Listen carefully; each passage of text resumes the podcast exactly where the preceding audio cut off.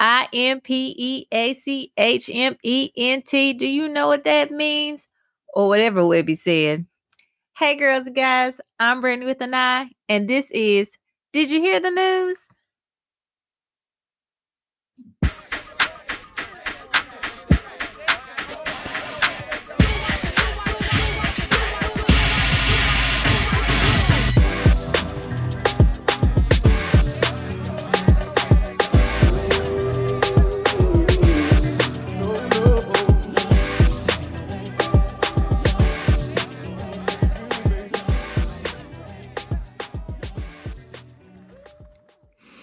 While all the world watched most of this week the impeachment proceedings and the trial for the former president, our current president was continuing to put in the work and pretend like he was not at all concerned about what was going on with said impeachment. President Biden wanted everyone to understand that he was laser focused on continuing to fight for the COVID relief bill to also make sure that he was rolling back any bad policies from the previous administration.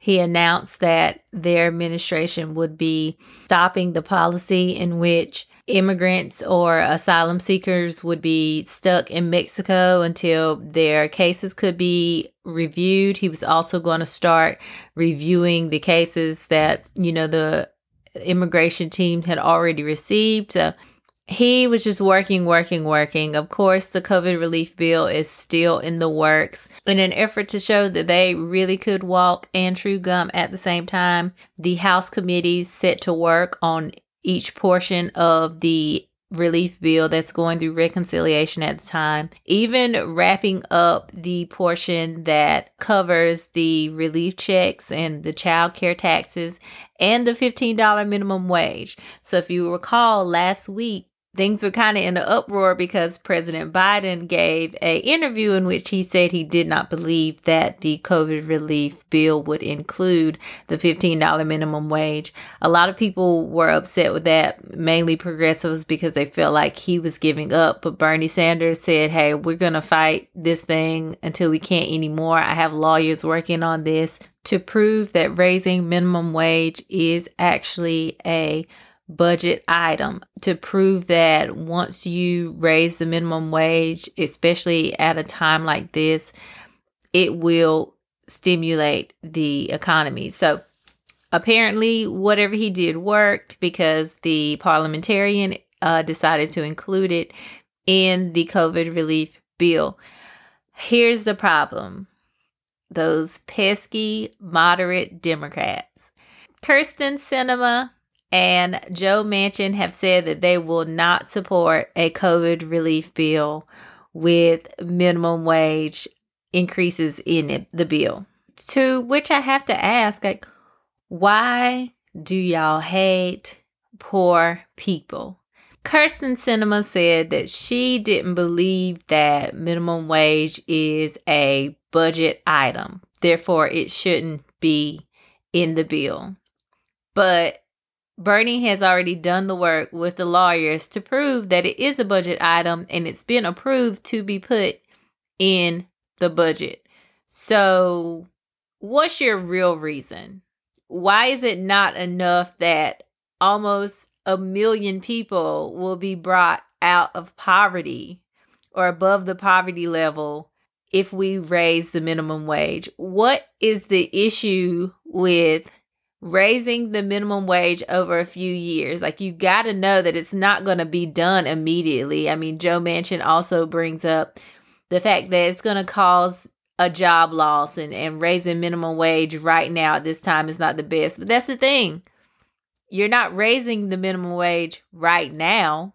It won't be $15 immediately. It's going to be gradual. So, what is the problem? You know that your constituents need this money. 725 for a minimum wage is not a livable wage.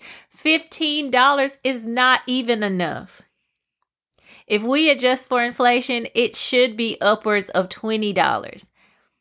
So, what is the problem with giving these people something that they can use so that they can actually live. Just a $2,000 stimulus check is hours and hours and hours at a 725 minimum wage job. And you're fighting over giving them that.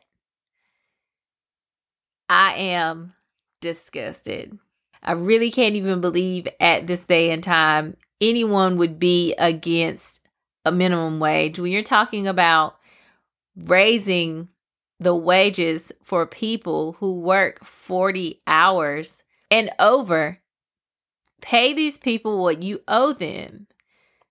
It's not an excuse to say it's going to get rid of jobs. What good is there if there are jobs where people can't even live? What it's probably going to do is eliminate that second and third job that that person had to have. So now this person doesn't need four or five jobs anymore.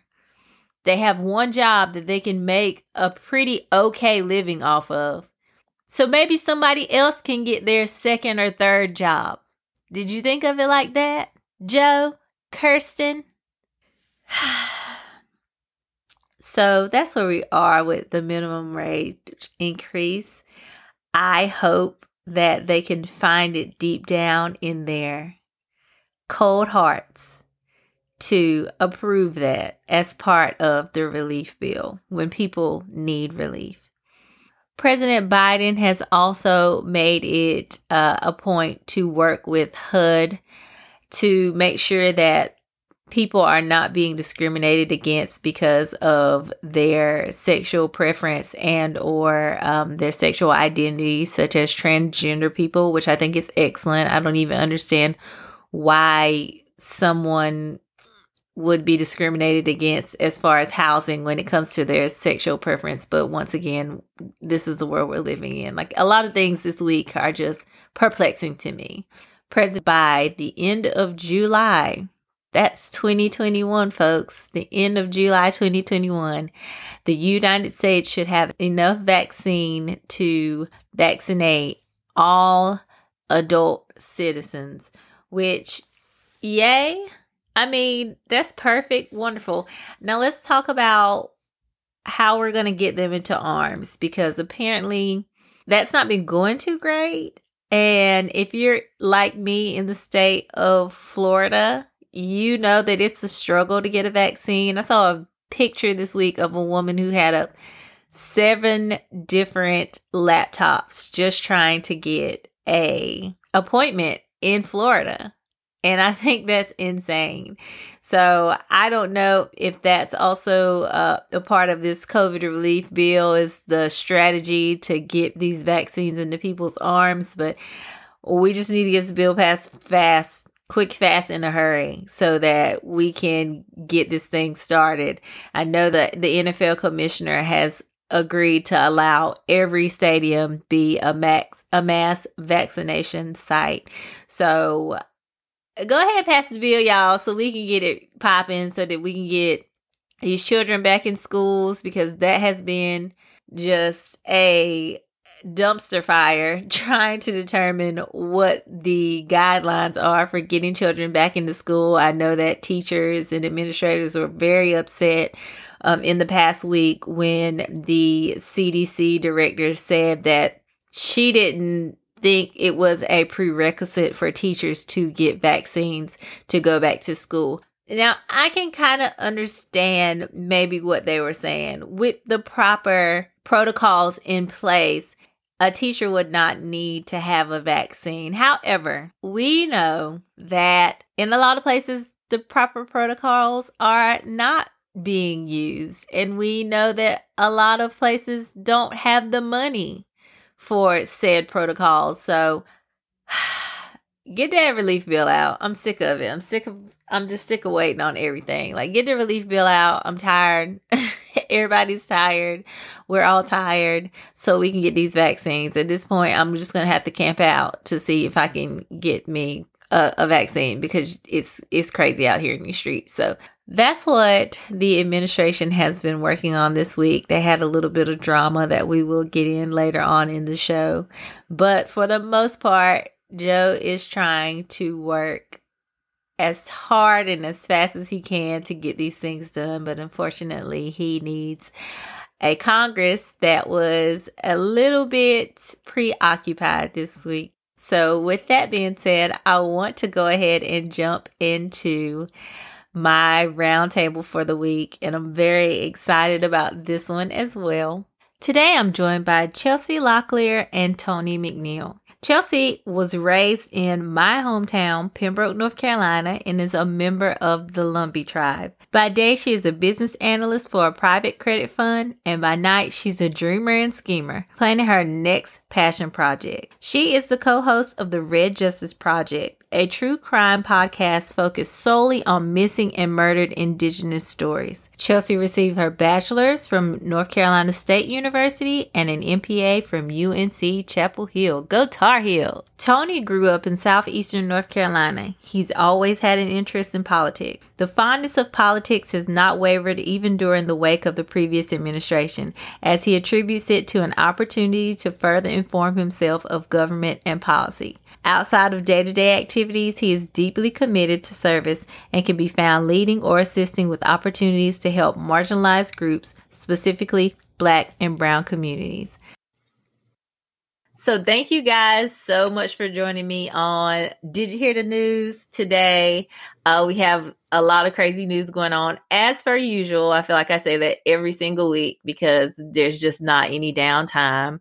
So, we're going to go ahead and get started. And our first topic we're going to discuss is the recent reporting about the deputy um, press secretary, I think it is, for the Biden administration He's been suspended for a week with no pay because he um, threatened actually a, a, reporter from Politico, if I'm not mistaken. He threatened her, said that he was going to destroy her, and he also uh, made some sexist remarks to her. Apparently, because she was going to report on a relationship that he has with another reporter for Axios. Um, so I guess he got wind of the fact that she was going to report on their relationship and he was upset about that. For me, I'm a little confused on the the actual timeline of it. I understand that apparently when she when they started having a relationship, possibly, you know, she made it known that hey, I'm dating someone on the administration and they decided to move her from white like White House detail to I think Kamala's like um detail. So I don't know if what he did was necessary. I mean at that point or if if even reporting about it was necessary. I guess I want to get you guys take on it like I mean we saw that Biden said no one is going to get away with like disrespecting other people. I saw on Twitter that people were kind of splitting hairs about the fact that he said colleagues and she wouldn't technically be one of his colleagues. So, like, what do you feel about that? I feel like at this point, that's semantics. I believe that, you know, even though there's a Democrat in office, that same amount of pressure that we applied to Trump and those same expectations that we had, we have those same expect- expectations of Biden. Biden preaches a lot about President Biden. I'm sorry. He preaches a lot about decency. We've seen this weekend with, you know, uh, First Lady Jill Biden placing the hearts with words on the White House line. These are words, you know, of decency, affirmations. With that being said, if you're defining culture and setting expectations from day one and saying that there you're not tolerating any type of um, you know behavior that is not of decency, you should you know follow through with that. So I guess my question is, you know, what do you think should be the next best steps? Like set it and forget it, get rid of them, bring someone in, or you know, keep him, hope that he has learned his lesson, and then just trying to move on from it. You know, for me, I would just keep him and just try to move on, but I definitely wouldn't deny Politico access. Um, you know, I think that they are a pretty credible news source, and I actually enjoy reading a lot of Politico articles. So I think see, I would see not having them having access to him as a punishment for um, the company itself, which I don't think is fair at all. Agreed. Agreed. We will move on to our next topic because I think it's been very interesting. We've noticed a lot of uh, Asian American actors and actresses using their platforms to talk about the uptick in uh, violence against Asian Americans. Uh, very recently, there was an incident where an elderly Asian American man was attacked and killed mm-hmm. Um, out in the streets, you know, just walking, minding his business. And unfortunately, I, I definitely think it's due to the rhetoric of the former president who made a very specific point to misname COVID or coronavirus and refer to it as the China virus or the Kung flu, which is just so annoying in so many ways. But I definitely think that it's that rhetoric that is leading to this, especially because we're already seeing an uptick of, you know, violent extremism anyway. What are you guys' thoughts on that?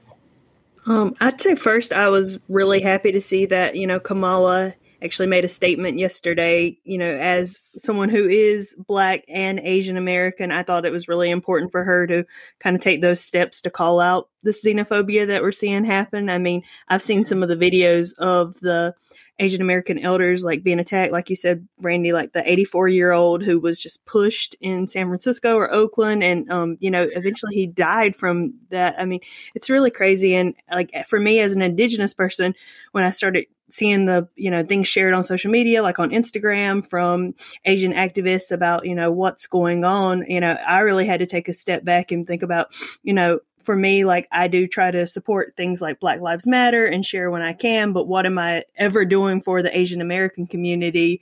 Because um, I think a lot of times we see them as that myth of the mi- model minority. You know, they don't need any help; they're good.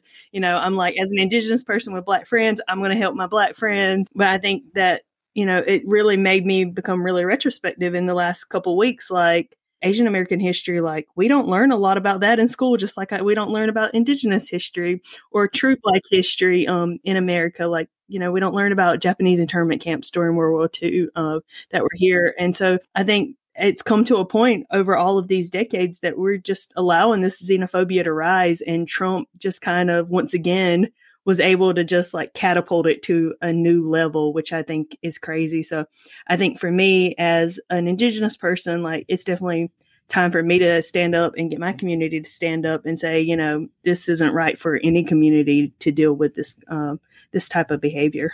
So well said, Chelsea. I completely agree with that. I believe that as minorities, we don't have the luxury to turn a blind, blind eye when something happens to anyone if we're saying that my life matters, my black life matters, these lives matter as well. These Asian lives matter. And so um, I have a lot of Asian friends who I deeply care for. And I want to make sure that, you know, I'm drawing awareness as much as I can, whether it's posting through social media or just, you know, informing people who I am speaking with of what's occurring um, because it seems like it's not even just isolated to California. There have been a lot of incidents in California, but there have also been incidents in New York and other markets in other cities as well. So we definitely need to get the word out there. Any type of assault or targeting that happens, racial targeting that happens, like we definitely need to make sure that, you know, we are helping the cause, drawing awareness, and making sure that our fellow Americans are safe. Right, agreed. And I do recall, uh, so I think it was during election season, CNN has a reporter. She's Asian Amer- American, and she discussed basically like two or three incidents she had in the same trip of people just coming up to her and being completely racist like asking her, does she speak English or like saying stuff like ching chong or stuff to her, like really ridiculous stuff. And at that time, I felt like it didn't compute. Like around election time, I was just anxious about everything, but I, I don't think that it computed for me that like this is something that is has begun happening like widespread but it, it was insane to me the fact that she was like at three different times in the airport or like while she was traveling. She experienced some sort of racism to the point where like her production team or whatever who was with her had to kind of stand up for her because she was being harassed by someone in the airport. And i thought that was kind of wild. And i have to do this like i have to make the connection that all lives matter obviously is just a racist like dog whistle it's just a way to say that no lives matter because if all lives matter, then you wouldn't have a problem with Black Lives Matter, but you also wouldn't have a problem standing up for other minority lives as they are facing injustices and things like that. But I mean, I think you notice that it's never really people who understand like the plight of mi- minorities and, and what they might be going through that are quick to say, all lives matter. I feel like it's normally those white Americans who feel like they're always being left out because for some reason they feel like the minorities are always getting the better end of the stick, which is crazy if you even know a little bit of US history. So completely agree. Yeah. Yeah, it's just it's just really wild to kind of see like you said Chelsea how the kind of switch. Of course, they endured terrible things during um, the Japanese internment camps and all of that, and they have kind of flipped that as the model minority, but now it seems like that's kind of flipping again because of the racist rhetoric of the past four years and uh commander in chief who just was super reckless with his words who used dog whistles all the time and people try to gloss over or, and they'll make excuses and say well he didn't really say that. But when you ask a person do they denounce white supremacy and they can't straight up say no? then everyone is drawing the same conclusion even the white supremacists. So with that being said i think that's a perfect way to segue into impeachment Boom, Impeachment. Boom, boom. this week, you know, the news cycle has been completely enthralled with this impeachment drama. And we all know that the former president was impeached on one article, which was incitement to a riot, which I feel like we all saw happen. We all knew would happen after watching him the past five years. Mm-hmm. And it's just been a, a, really crazy time watching this trial because it's like the impeachment managers have laid out a very compelling case. So, to begin with, they started on the first day with the constitutionality of the case. And we know that that only came into question because of the fact that he was impeached a week after, but there was a holdup because the Senate was out of chambers or whatnot. Uh, Mitch McConnell very specifically said, I'm not going to call the Senate back. You can send those articles, but there's not going to be anyone there to receive them. Then we had to wait.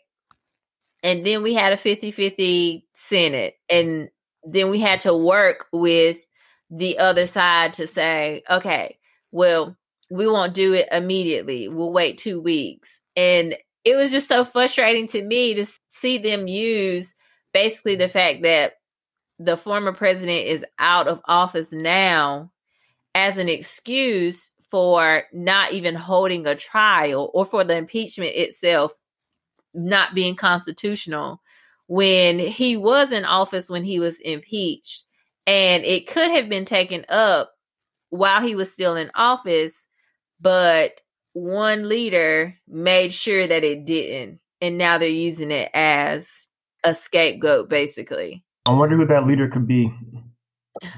Addison Mitchell McConnell. That's who. no longer the majority leader. He's the minority leader now. Feels so good to say minority in that context. exactly. So the first day was them uh, basically the impeachment managers arguing why it was constitutional. And I don't even know what the defense did.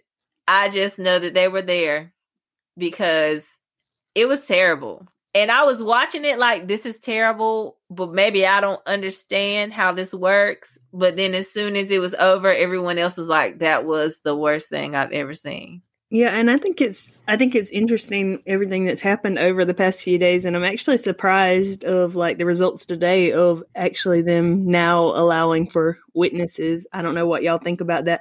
And I was really surprised to see old Lindsey Graham had actually voted no and then switched to yes for allowing witnesses. So apparently they both sides agreed on they have to like they agree on the the rules and how everything is going to work.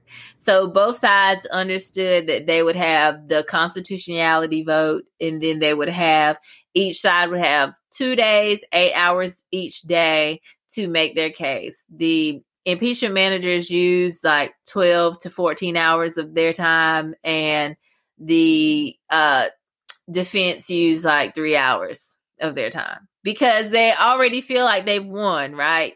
It's very clear we shouldn't even be having an argument over the constitutionality of it.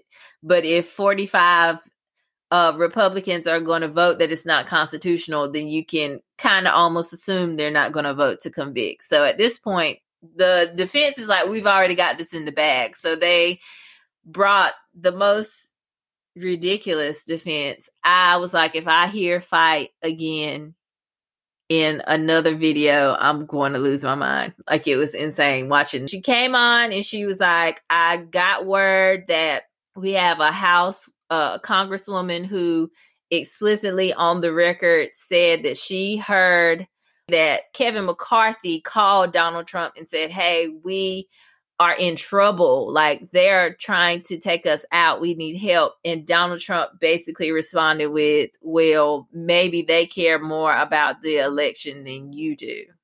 And that just incensed Kevin McCarthy, who responded back with, like, who the F do you think you're talking to? I just thought it was compelling to hear that and to ha- them to actually have a name of a senator who was willing to go on the record because you, we had already heard from his defense team that like he basically didn't know that anybody was in danger or they weren't sure, which I thought was crazy because it was like, you know, he's your client, right? You could have asked him, mm-hmm. but I think they probably were like, well, mm, if we do ask him, we're probably not going to like the answer that we get. the Republican Party is just messy. Like the fact that now this potential congresswoman can be called as a witness, therefore, it one, it's going to make McCarthy come forward and establish credibility. Whether or not that's true, he's going to have to, to whether or not that's true. And exactly. your own party, there's just so much like divisiveness at this point. Like, you know, you have her taking copious notes. Um, you have, you know, McCarthy with this other narrative, and then you have Ted Cruz and you have Lindsey Graham who are colluding with Trump's lawyers. So it's just so much going on right now. It's just like, what is going on with this party? Like, yeah, Chelsea, what did you think when so the the senators are supposed to be impartial jurors, like they take an oath just like normal jurors do they're supposed to be impartial, but then you hear that I think it was Ted Cruz, um, Senator Lee, and I can't remember the third guy, but they basically met with um the the defense team, and I'm like, why would we ever think that this is going to be fair when we have senators who are actually working? With, Graham, Lee, and Cruz, right? Right, Graham. I thought so. I yeah. knew it had to be one of those other ones I despised. That's why I was saying I think it's funny that at first he was like no to the witnesses, and then it was like yes. I'm like, what part of this scheme is? Because I do not res- have any respect for Lindsey Graham. I think he is so shady. Uh, so very, so very shady. He can stay down there in South Carolina. We do not need him up here in North Carolina ever visiting.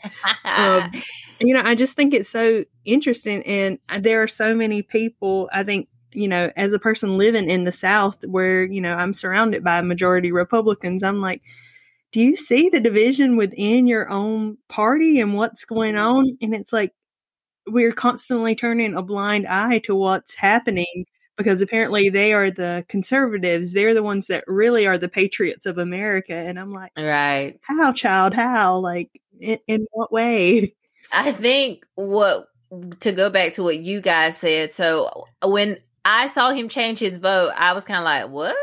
But then I was like, what are you pulling? Mm-hmm. But then, like, immediately after that, another senator was like, wait, what did we just vote on? And I was like, oh no, like, they don't even know exactly what they were voting on. He was like, are we voting on one witness or are we voting on a hundred? And I, so then they had to take a quorum to determine what they actually had just voted on, which I thought, number one, why do you vote on anything you're not even sure about? Right. And so at that point, you know, now everyone has to talk about what we voted on. Apparently, this hasn't happened that often. So, for number one, it to happen twice in an administration is wild. And then the last one was Bill Clinton, and that was the last time they had witnesses. So, really, the only person who was uh, impeachment manager at that time is Senator Leahy, who was the judge this time.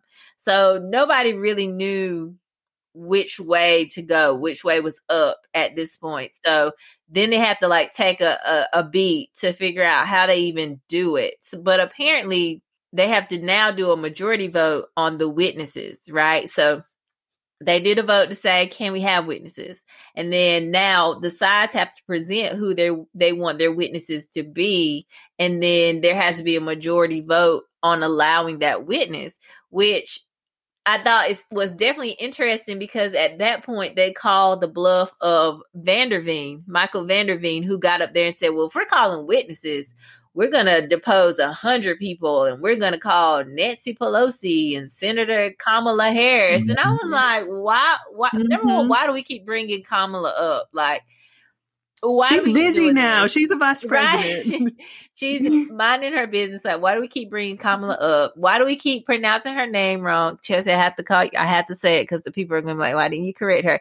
It's Kamala. But there's a difference between people who don't they don't know that and the people that have worked with her for years right. and they do know it's pronounced Kamala. Like you're doing it on purpose at this point.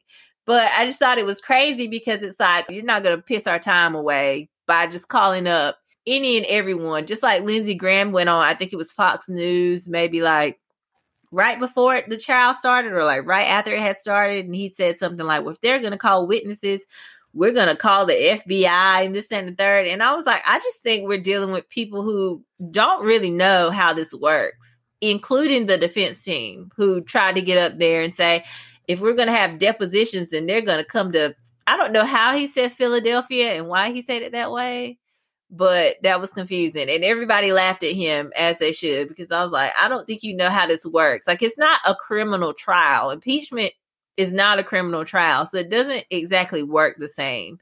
Yeah, because he was saying it was a civil suit. He was he was equating it to a civil suit, and I was like, this isn't the same thing at all.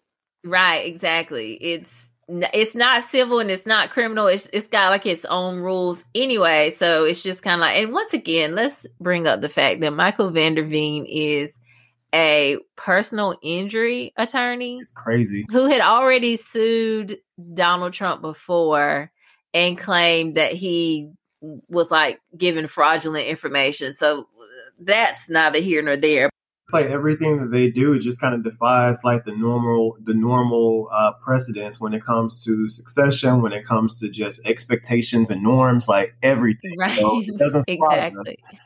Right. And I think someone was like that defense was definitely for a party of one, meaning they put that together just to make him happy. Yeah. It wasn't to basically, you know, really plead their case. It wasn't to change any minds than one they already think they have the vote. So it's not really to change anybody's mind, but it's also not to make a case. It's to make him happy because apparently he was so upset on the first day that he was like yelling at his TV about how terrible of a job they did. I would never want anybody defending me and they get up and say, "Well, we switched our whole strategy because the impeachment managers were so good." Like, why was you as a defense? You, what? you shouldn't even admit to that information. So, can we take a step back? I think one, we have to applaud some of those impeachment managers. There were a lot of breakout stars from that impeachment. My God, like when they walked through that timeline, the visuals, a lot to unpack there. So mm-hmm. can talk a little bit mm-hmm. about like those impeachment managers? Absolutely. So number one, Neguse. I cannot remember his first name now, yeah. but Neguse. Neguse, yep. And Stacey Plaskett have definitely come out and shown us like what's what. Jamie Raskins is really good too. I had I didn't really know much about him. I remember hearing about him when his son passed uh, at the end of the year, beginning of this year. I remember hearing about him, but he has been so impressive this whole time. Apparently, he's like a constitutional scholar, lawyer, so he knows about this stuff. And I was like, this these are really kind of like the best people you could have as managers because they're very well versed in this. And they have been like shutting it down all week. So I really appreciated that. Chelsea, I want to ask you because I know you and I are both from the same county, and Tony, you're also from Southeast North Carolina. So I just think it's so interesting to see the demographics in our counties that actually go red and actually kind of support like this the the last administration and the things that they do it kind of blows my mind to see that in r- such rural counties that are poorer mm-hmm. that have higher poverty and all of that stuff. I just like what's your take on that? I think it's just a lot of like misinformation and I wouldn't say miseducation, but definitely under education um, you know, I talk to my mama about this all the time because she still lives there, you know, obviously, and she's never been a super political person. And, you know, even just last week, uh, she and I were speaking about, you know, the election and the impeachment. And, you know, she was saying, you know, she was just like, can't we just be done with this already? Just let him go.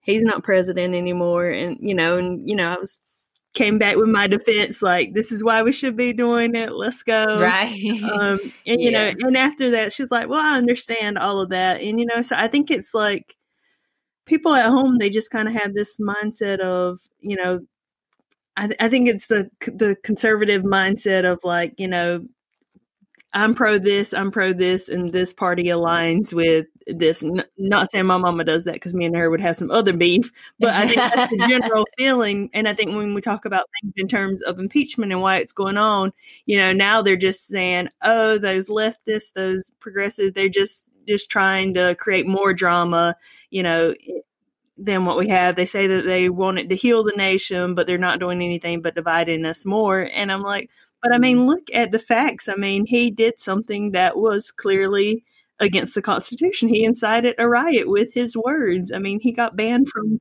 multiple platforms for doing this. Uh, Interest. You know, yeah, like, like, you know, if you're a conservative person, then you know, like where we're from, Randy, like actions should have consequences. We were raised very mm-hmm. strict, very formal, like, you know, if you have a bad action, you get a bad consequence from your mama, from your family members. I'm like, exactly. y'all should understand that at the most basic level. So why are we not holding um, the person who's in charge of our entire nation to that same standard you would hold your own kid to? And you know what, Chelsea, you made a really, really strong point too when you were saying that basically people have the idea of let's move on. Like, why is this important? Like, yes, I get like, you know, the next big legislation we should be focusing on right now is COVID. However, it made me think as well, like this whole insurrection, I never, you know, understood, or I don't think that it really impacted me in terms of thinking how fragile our democracy is until that yes. day and the attempted overthrowing of the government.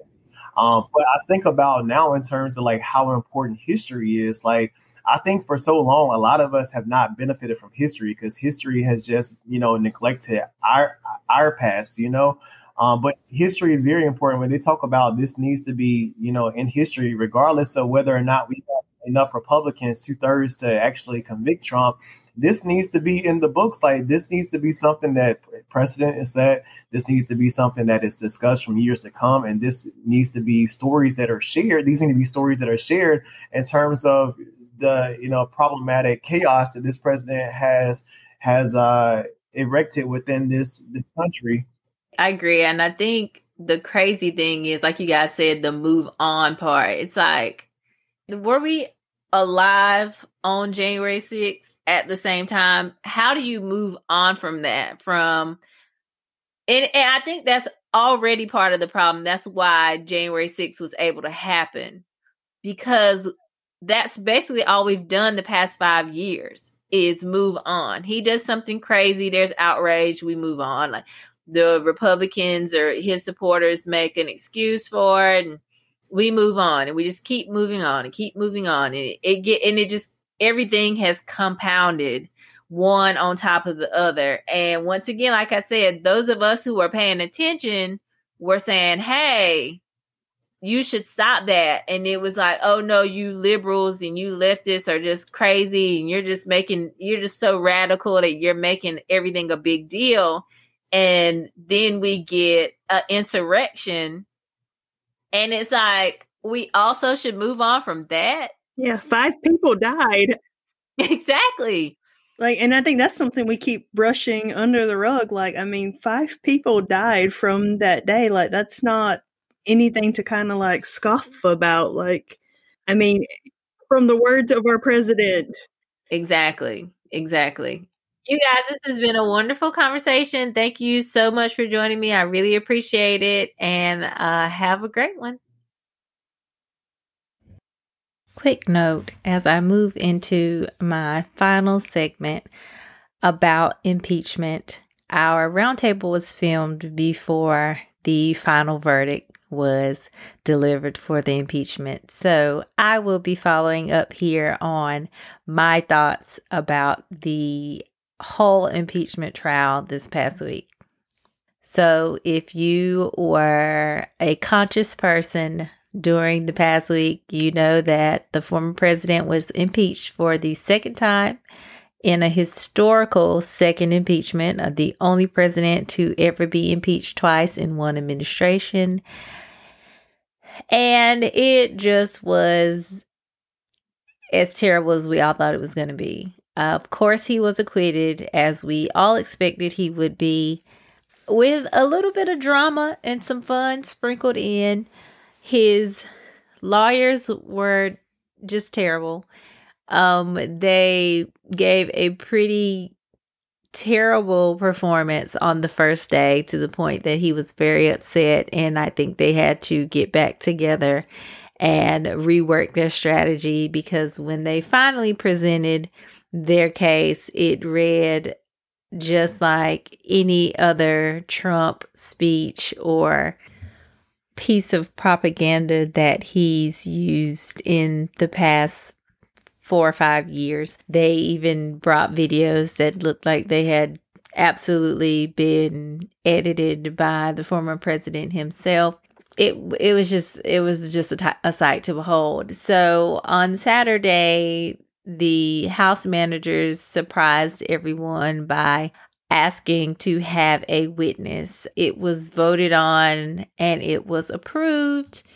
And at that time, the whole chamber had to kind of take a beat because they were not really aware on what to do after that. Once they returned, it appeared that they had reached an agreement that they would just enter the witness's statement into the evidential record without the former president or his counsel objecting to the veracity of the statement.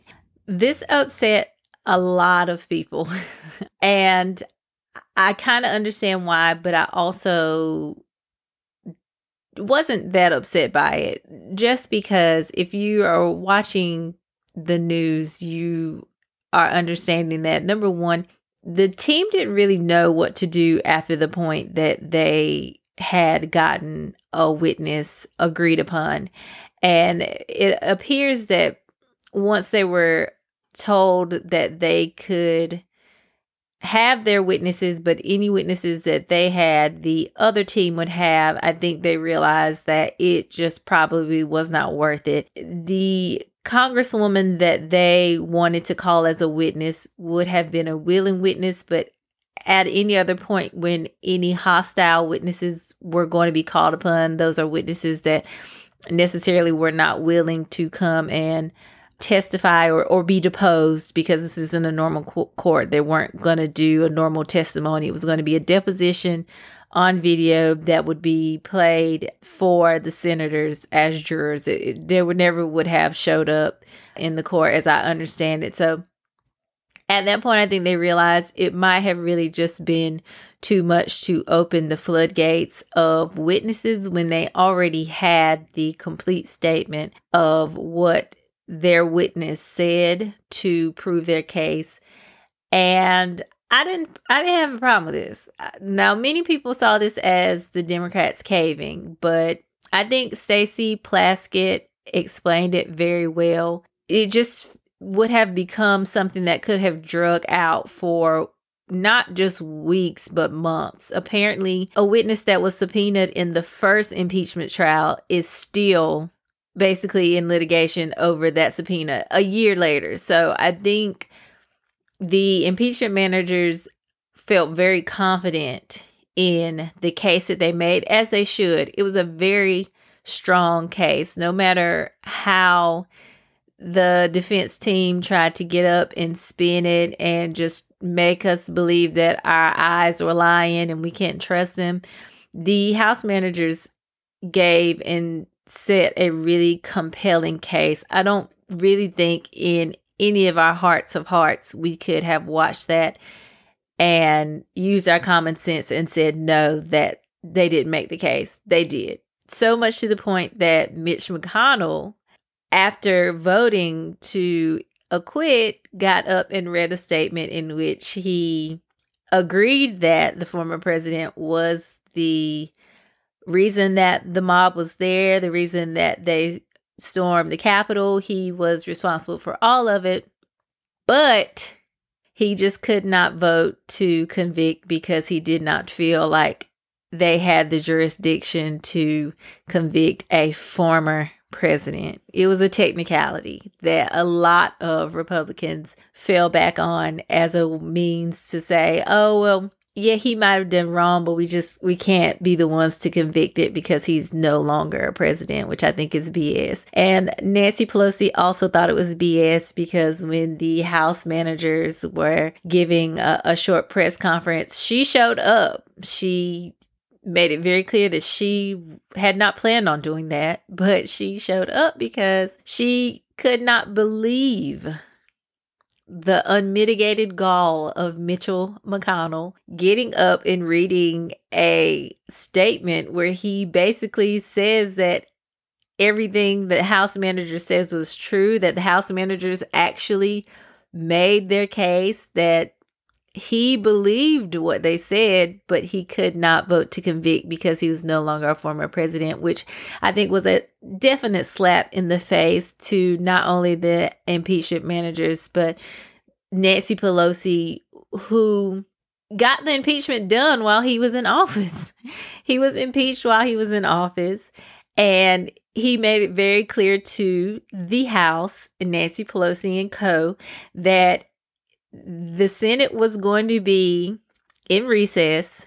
He was not going to bring the Senate back before the inauguration. And had they sent the impeachment article over to the Senate, there would be no one there to receive it. He made that very clear in the days um, leading up to impeachment and at the time of impeachment. So I'm with Nancy. I'm calling BS. Like Mitchell, Addison Mitchell McConnell, you know what you're doing. You're the reason that there was no impeachment trial while the president was still in office. And you're the reason that those other 43 or whatever senators had a reason to say, no, we can't vote to convict. I mean, we already knew that they probably would have figured out something else, but he gave them the hook to hang their hats on. And for that and a plethora of other things, I would never forgive him. Um, but all in all, I nothing about yesterday really shocked me, uh, except maybe the witness part. However, I had been watching the news uh, the night before when it broke that there was a Republican congresswoman who had already said more than once that, you know, she was privy to a phone conversation in which Kevin McCarthy attempted to get help from the president and he basically told Kevin to kick rocks. So I was aware of that. I knew that it could change the trial in some way. Uh, I was excited when they decided to call witnesses, but as I started to understand what it would take to get witnesses, I was like, you know what?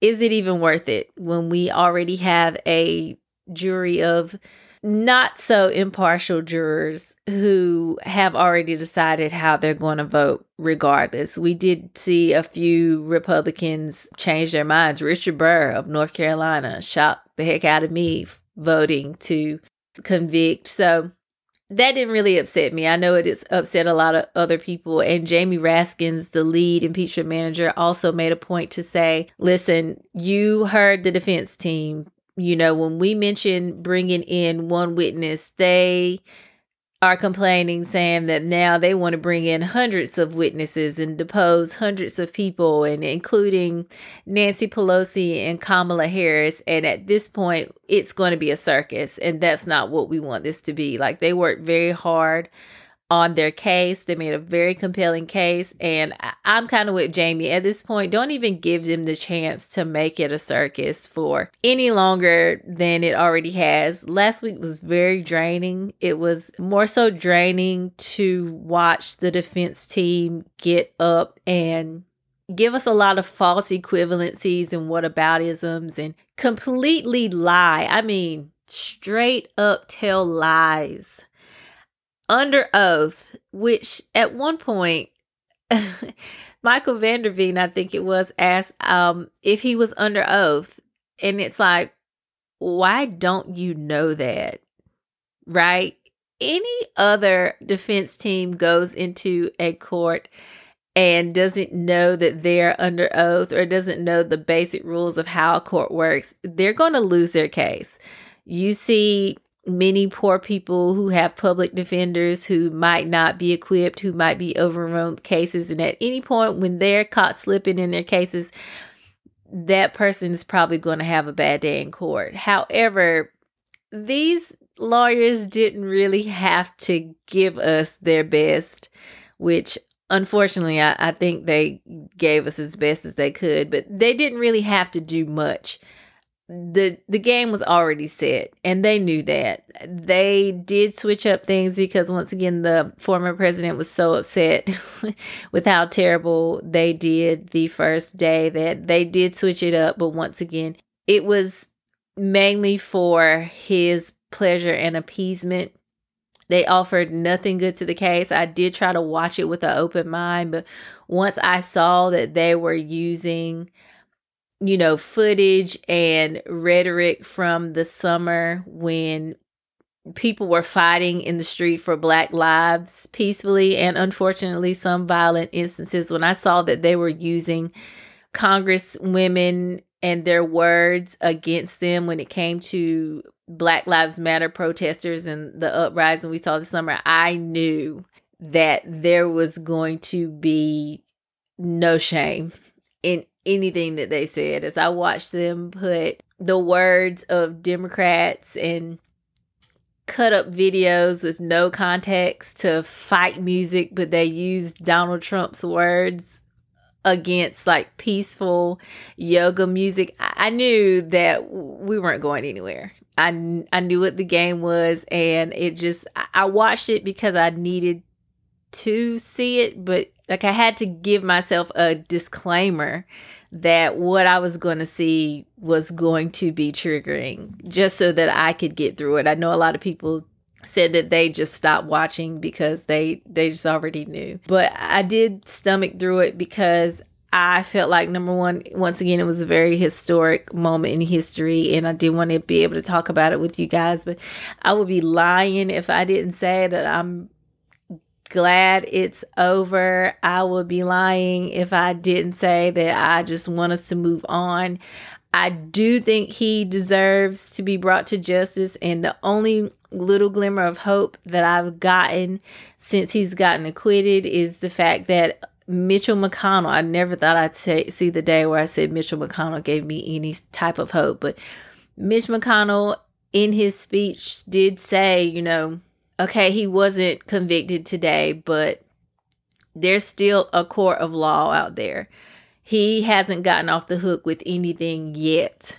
And those are very similar sentiments to what Liz Cheney said when she stood 10 toes down in the fact that she voted to impeach. Uh, she also feels the same way. What he did was criminal. I think many of us can agree on that. And so at this point, we're just going to have to wait and see. Will there be criminal charges brought up against him? We know that he is still concerned about the legal challenges he faces. He already had six court cases, six major court cases, you know, facing him once he left office. And now he's being investigated for the phone call with the Georgia uh, Secretary of State and what he might have done to try to influence or sw- sway that election. So I'm just going to take comfort in the fact that he's going to have authorities on his butt for a very long time. And unfortunately, I still think he's going to be like a resounding voice in the Republican Party. And that's something that they're going to have to deal with. The issue is that it affects all of us because the louder he is and the more supporters he has, the more likely we're we are to get crazy nutsos in our United States Congress. And that's just really scary to me. But impeachment is done. Thank all our lucky stars. It just was. Uh, I just can breathe. That's how I feel. I can breathe. So that's a wrap on that. Hopefully, we don't even have to bring it up anymore. But keep working, keep fighting, keep bringing awareness to these politicians. And once again, I know that people were upset yesterday. I did see people even say that they weren't going to vote in 2022. And I just think that's the absolute worst thing we can do just because you're upset that something didn't go your way. I mean, come on. so the Democrats didn't do something exactly the way you want to, so you're just going to not vote and they're going to allow the Republicans who couldn't even vote to convict a cult leader and a man who incited an insurrection. You're just going to let them keep the power? That doesn't make sense.